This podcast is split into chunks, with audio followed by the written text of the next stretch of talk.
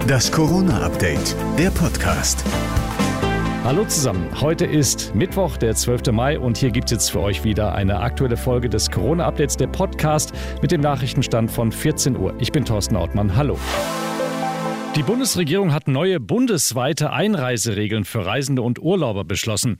Nachweislich komplett geimpfte und Genesene bis maximal sechs Monate nach der Infektion müssen sich nicht mehr testen lassen und auch nicht in Quarantäne, wenn sie aus Risikogebieten zurückkommen.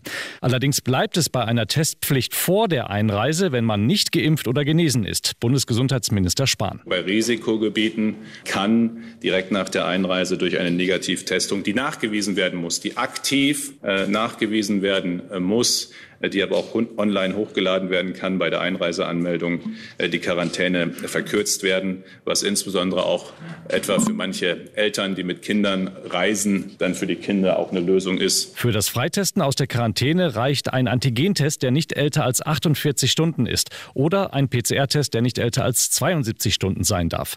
Reisen aus einem Hochrisiko- oder Mutationsgebiet müssen dagegen weiterhin nach der Einreise in Quarantäne.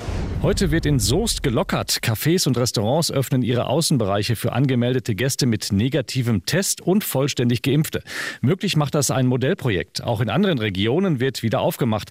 In Hamburg fällt die Ausgangssperre weg. In Schleswig-Holstein werden die Regeln ab Montag gelockert, vor allem im Tourismus und in der Gastronomie.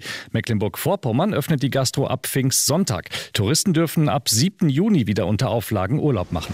Deutschlands Top-Virologe Christian Drosten schätzt, dass die Bevölkerung in Deutschland erst in eineinhalb Jahren immun gegen das Coronavirus sein wird.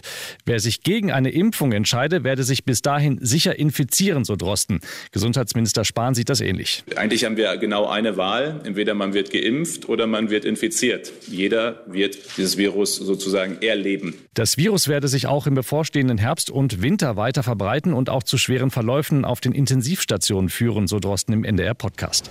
Das war das Corona-Update der Podcast vom 12. Mai.